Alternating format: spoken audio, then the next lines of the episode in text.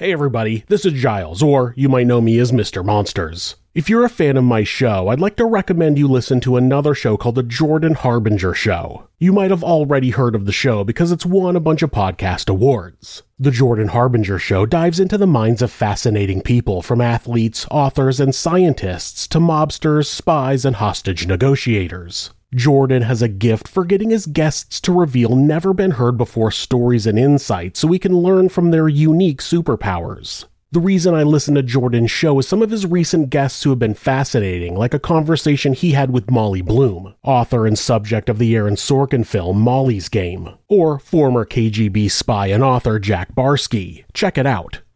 I was untouchable. I was above the law. I was always bypassing customs and passport control. So a young person it really feels good because I never liked rules.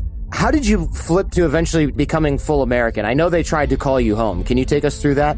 They called me back as an emergency departure. They've done this in the past. They call back an agent, and as soon as they step on Soviet soil, they are jailed or even executed. I was stalling the Soviets, and then one day they send one of their resident agents, and he said to me, You got to come home or else you're dead.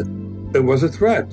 I decided I would defy them and tell them that I'm not returning. I will not betray any secrets, and please give the money on my account to my German family. Wow. Tell us how you got caught because the story is just not complete until you, like you said, had to face your past. I was stopped on the other side of a toll gate.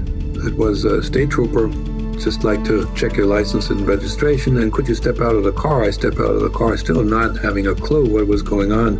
Out of the corner of my eye, somebody approaching me from the back. The fellow introduced himself. He says, Joe Riley, FBI, and he showed me this badge. We would like to talk with you. The first question I asked, Am I under arrest? And the answer was no. Then I said, What took you so long?